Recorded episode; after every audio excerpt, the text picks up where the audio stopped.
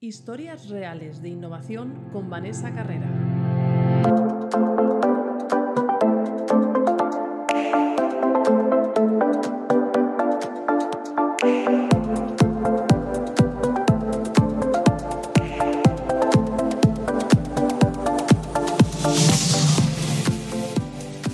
Bienvenidos a nuestra serie de podcast sobre innovación y personas. Hoy tenemos el privilegio de contar con José Ángel Sandín, CEO de Lefebre, una empresa editorial líder en España en información jurídica. Hemos elegido este caso porque Lefebre es una empresa que decide innovar por el deseo de seguir siendo pioneros, en lugar de hacerlo por necesidad. Nos encontramos con muchas empresas que nos llaman para que les ayudemos a ser más innovadores cuando tienen sí o sí que mejorar resultados. Desde ahí, con la presión, la innovación se hace mucho más difícil. En Lefebvre, José Ángel tiene claro que la innovación tiene que estar en su día a día y tiene que ser una prioridad en su estrategia. Así que esa es una de las razones por las que está hoy aquí con nosotros. Buenos días, José Ángel. Buenos días. Primero de todo, enhorabuena por tener claro esa prioridad y por hacer que la innovación esté en vuestro ADN. Y la primera pregunta que te quiero hacer es, bueno, uno de los propuestos de este podcast tiene que ver con compartir que cada empresa puede hacer innovación de una forma diferente y cada empresa tiene que buscar su forma de hacer innovación. Así que lo que te voy a preguntar es, ¿qué es la innovación en Lefebvre para vosotros? Bueno, la, innovación abarca muchísimas cosas. No es solamente, que es lo que se pudiera pensar, el hacer nuevos productos para nuestros clientes. Va más allá. Y así es como estamos intentando eh, orientarlo internamente. La innovación es el día a día incluso. Les pedimos a los empleados que enfoquen su trabajo diario de manera más eficiente, de manera diferente a como lo hacían con ánimo de mejorar. La innovación puede ser tecnológica, puede ser un nuevo proceso, puede ser una nueva manera de tener una reunión, eh, cualquier cosa que eh, pueda eh, finalmente optimizar y mejorar el trabajo diario, pero también ese enfoque que tenemos que dar para encontrar las mejores soluciones para nuestros clientes. Entonces, este enfoque holístico, digamos, encontramos que es algo casi cultural. O sea, la innovación no es poner a un equipo a trabajar sobre ello y ya está. Hay que em, ir eh, sembrando a lo largo del tiempo para que a medio y largo plazo podamos recoger resultados. Comprender esto creo que es una de las grandes claves para que una empresa pueda innovar no es un eh, evento exclusivo que haces un momento, sino que eh, tienes que constantemente hacer y poner los medios necesarios para que se pueda innovar en la compañía. Sí, que al final este forme parte de ese ADN, ¿no? que no sea algo puntual, sino que forme parte de esa cultura. Ese, eh, ahí pones el dedo en la llaga también, es algo que no puede solamente promover una persona y empresas que tienen un departamento de innovación, que promueven la innovación. Realmente tiene que ser una responsabilidad de todos, de todos los, los mandos, eh, empezando por eh, la dirección general, eh, pero todo esto debe calar hacia abajo, de arriba abajo, para asegurar de que todo el mundo es consciente de que la innovación, como es nuestro caso, es el camino hacia adelante. ¿Cómo estáis haciendo desde el EFEBRE? Eh, para eso, ¿no? para que vaya calando y para que eso esté, pues como decimos, que forme parte un poco como responsabilidad de todos. ¿Cómo estáis haciendo ahora mismo desde el Lefebvre? Desde el Lefebvre? Bueno, eh, nosotros salimos de una situación en la que nos dimos cuenta de que efectivamente la innovación estaba solamente en la cabeza de unos pocos. Mm. Eh, la empresa decide fijarlo como eje estratégico fundamental de su desarrollo y alinear este eje estratégico con los objetivos de todos los empleados. El primer paso está claro que son los directores. Cada director tiene que ser consciente de que desde su departamento, tanto si es un departamento clave como un departamento staff, tiene que promover esa innovación. Es un auténtico trabajo en equipo. Entonces, si todos comparten ese objetivo, es mucho más fácil avanzar. Eh, entonces, primero, eh, ese, convencimiento de la dirección de que la innovación es el camino hacia adelante es quizá eh, una de las claves más importantes. A partir de ahí ponemos a su disposición de los directores los medios para que a su vez puedan pasar el mensaje de la innovación hacia abajo, mm. eh, hacia sus colaboradores. Mm. Tenemos suerte de tener una estructura muy, muy plana, eh, dependiendo de mí hay 14 directores. Mm. Y esto hace que la transmisión de esos mensajes sea mucho más fácil y directa. Mm. Y que la participación de todos los niveles sea mm, bastante más sencilla y, posible, en definitiva. Em, claro, luego para poner todo esto en marcha hay una serie de acciones que hemos realizado específicas y que, como he dicho antes, pues no son, mm, no son un one shot, digamos, mm. sino que deben ser continuadas en el mm. tiempo, como venimos haciendo. O sea, de alguna forma sería que forme parte de la estrategia, que desde ahí se tomen decisiones que tengan que ver con poner en marcha esa innovación y que haya una parte de, que empiece desde el equipo directivo, de que se crea y se vea la importancia de la innovación y eso se vaya de alguna forma transmitiendo al resto de equipos. ¿no? Hay, una, hay una parte que a veces también nos encontramos, eh, que es bueno, ciertas resistencias. ¿no? A veces tenemos personas con las que trabajamos en los equipos que, bueno, pues cierta resistencia al cambio, miedo a lo nuevo, miedo a esto cómo se hace, ¿Cuáles son para ti, desde tu experiencia, los principales frenos con los que te encuentras para poder llevar a cabo esa innovación o esa estrategia innovadora? Hmm. Hay uno fundamental que es no creérselo, la desconfianza en que esto vaya a dar un resultado. Incluso, eh, estamos pidiendo a la gente que se salga de esa zona de confort, que todos conocemos muy bien gracias a vosotros, a Innovation, eh, que hace que, en definitiva, esa desconfianza pues no les dé eh, les haga no tener una perspectiva positiva de ese esfuerzo adicional que hay que hacer para innovar. Eh, y esto es lo fundamental, el conseguir que ellos visualicen que ese esfuerzo y la innovación va a tener un resultado. Mm. Nos está funcionando perfectamente. De hecho, las innovaciones que estamos haciendo aflorar eh, ya están teniendo impacto y esto intentamos eh, que, todo el mundo lo sepa y lo conozca bien. Mm. Esta innovación en la que pensó este equipo eh, está teniendo estos resultados. Estamos muy mm. contentos con ello porque es como un virus que al final se va mm. extendiendo y la gente ya está más interesada en participar en estos proyectos, o en, aportar sus ideas y que en definitiva pues sea algo, pasa a ser de algo eventual a algo natural en la compañía, aunque todavía tenemos un camino que andar al final se trata, intuyo, ¿no? por lo que dices también de una parte de, de, que cada departamento y cada persona y cada equipo vea los beneficios que tiene también, ¿no? esos resultados de los que hablas y la importancia de comunicar lo que se está haciendo para que se vaya transmitiendo y se vaya palpando lo que está pasando, ¿no? de alguna forma. Y ahí tenemos sistemas que eh, permiten incentivar la innovación con premios, con concursos de innovación, eh, lo tenemos en cuenta a la hora de, remunerar una parte del salario variable.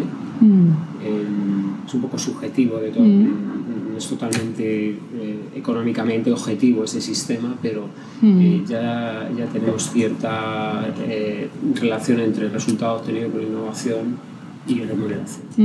Ayuda. Esto sin duda es otro de los elementos que, que permite fijar el norte a, a todos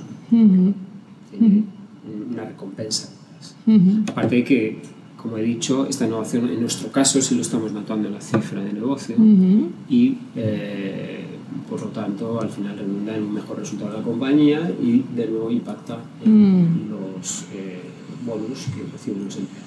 Qué interesante esto que dices, ¿no? Para que nos esté escuchando, o sea, que se vea la importancia de innovar, porque es que además impacta en el resultado. Y en, interesante. Desde luego, ¿no? Eh, a ver, en España yo creo que ha sucedido, ha sucedido una cosa y es que desde la crisis que empieza a finales de 2008, eh, bueno, hay una reordenación económica de todas las compañías eh, mm. porque teníamos modelos que eran insostenibles. Mm. Esto ha hecho que eh, toda la economía, la tendencia a, a, digitalizar de alguna manera todos los negocios, pues, eh, para ser más eficiente fundamentalmente, ha, revolucionado muchas cosas en, el mundo de la empresa y de la sociedad. Mm. Em, y las empresas han tenido que darse mucha prisa para aprovechar esa ola de digitalización, mm. esos cambios en los usos y costumbres de las empresas y los consumidores, para eh, darles mejores soluciones que pudieran ayudarles a, esa evolución tecnológica y y de innovación, en definitiva, mm. que tenían que tener. Mm.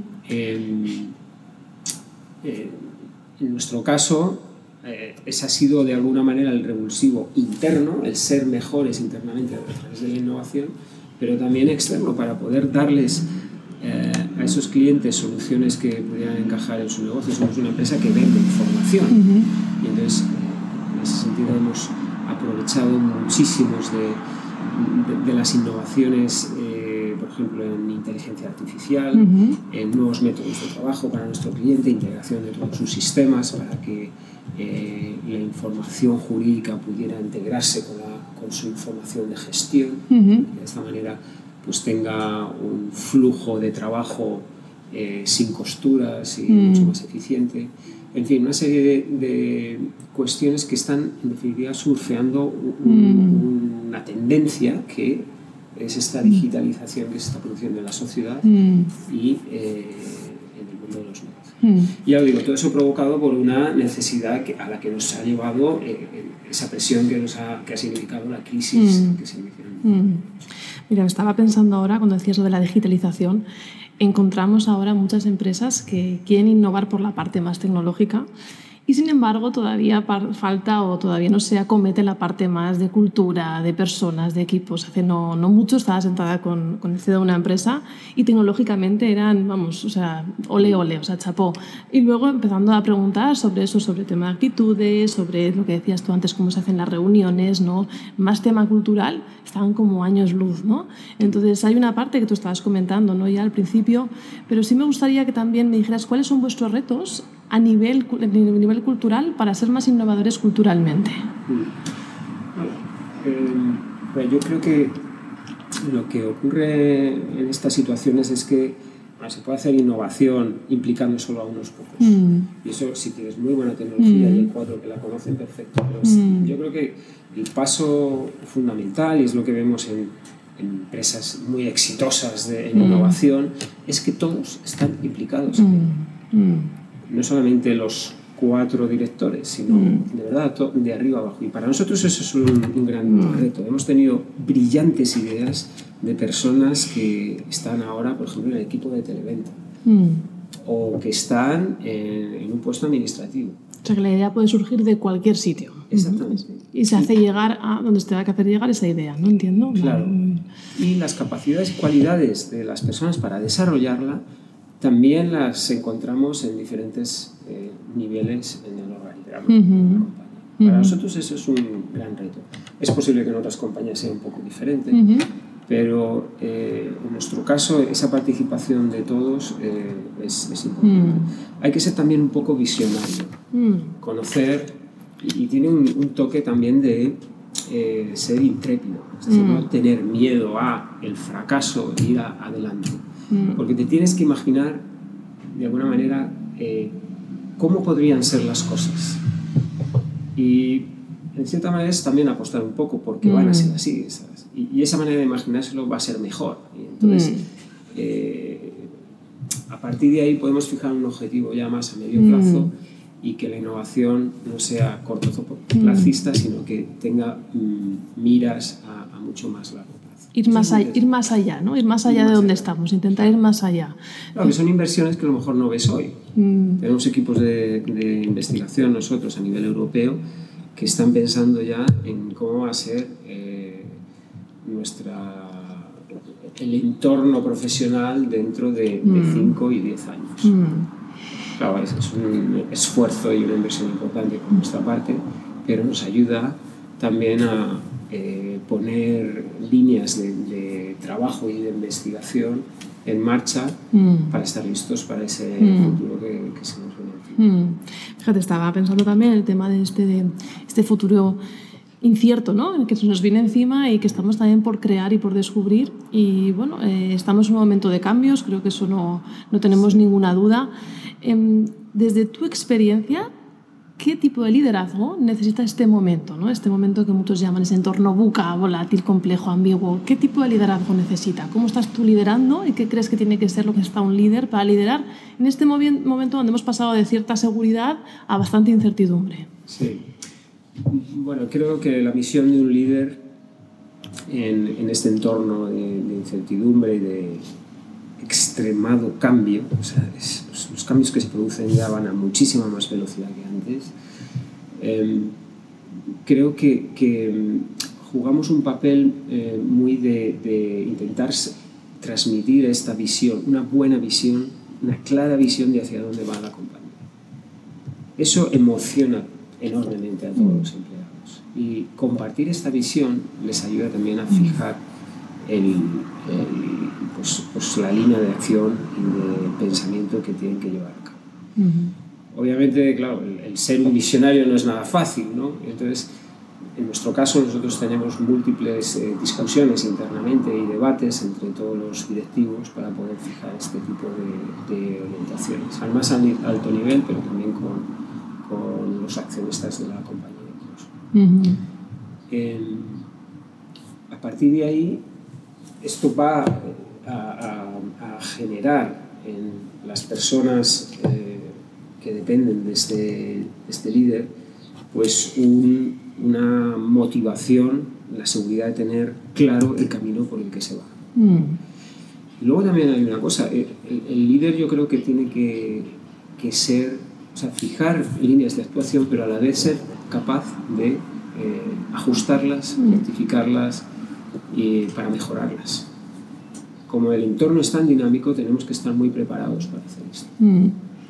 Eh, y esto lo hacemos sin duda con la ayuda, de nuevo, de los inputs que tenemos de, mm. del mercado, que son, pues, primero nuestros empleados y después nuestros clientes, mm. de nuestros empleados.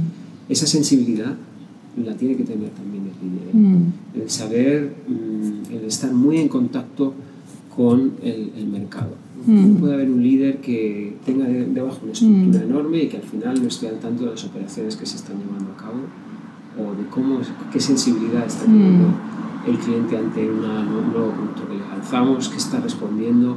Tiene que estar muy pegado a, a lo que Saber escuchar, ¿no? De alguna forma también, tanto dentro como fuera, pero saber escuchar y tener cierta flexibilidad también desde esa determinación y confianza. Sé dónde vamos, pero con flexibilidad para poder moverme en el camino, ¿no? De alguna forma. Es la clásica orientación al cliente. Mm. Creo que eso es una de las grandes evoluciones que, están, que han tenido las empresas en los últimos 10 años en, en España y es mm. que se han orientado al cliente de manera radical Mm. Hay algunas que, que, no lo hacen tanto. Mm. Y el líder de una empresa tiene que estar especialmente orientado y, eh, muy cercano al, cliente para comprenderle. Mm-hmm. Si no, a partir de ahí, si no lo hace, es que no, no va a funcionar la, mm. la visión. es muy difícil que su visión sea... Y que le sigan los demás, además. El año pasado os acompañamos en una acción dentro de toda esta estrategia que tenéis y muy orientada a la innovación en el proyecto Titanes. Eh, ¿Nos puedes resumir brevemente qué fue el proyecto Titanes y algo muy importante, qué aprendiste tú? Sí, bueno, muchos aprendizajes. ¿eh? Mm, la verdad es que fue un proyecto estupendo para esta compañía.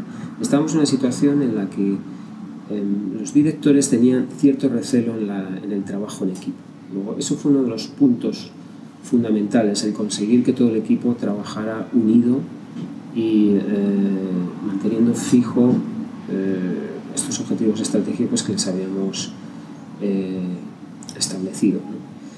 Ahí ese era el primero. El segundo era identificar los grandes proyectos. Así, aquí se iba muy orientado a nuestro cliente los grandes mm, líneas de desarrollo de, productos o servicios que podíamos poner a su disposición en, un medio plazo al cliente. Hacer una reflexión conjunta.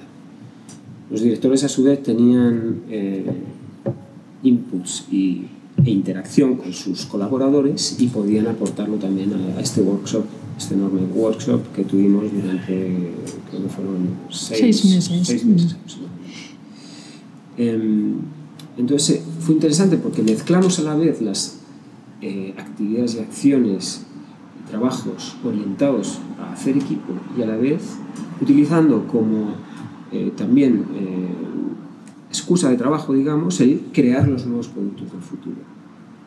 Em, ahí estaban todos los directores, solamente la responsable de innovación producto o la responsable de tecnología o marketing, sino eh, también estaba financiero, estaba recursos humanos, en fin, comercial por supuesto, toda la compañía eh, intentando mm, dar una visión eh, unificada de cuáles podrían ser esos productos más interesantes y trabajar en. La, la, verdad es que la experiencia estuvo muy bien, de hecho fijó cuatro grandes áreas en las que ahora mismo estamos trabajando, veremos soluciones, por ejemplo, en estos cuatro meses que vienen tenemos media docena de nuevas soluciones que van a aparecer fruto de toda esa reflexión que se llevó a cabo y que alguna de ellas ya está apareciendo este mes de septiembre y eh, con muy buenas perspectivas. Mm.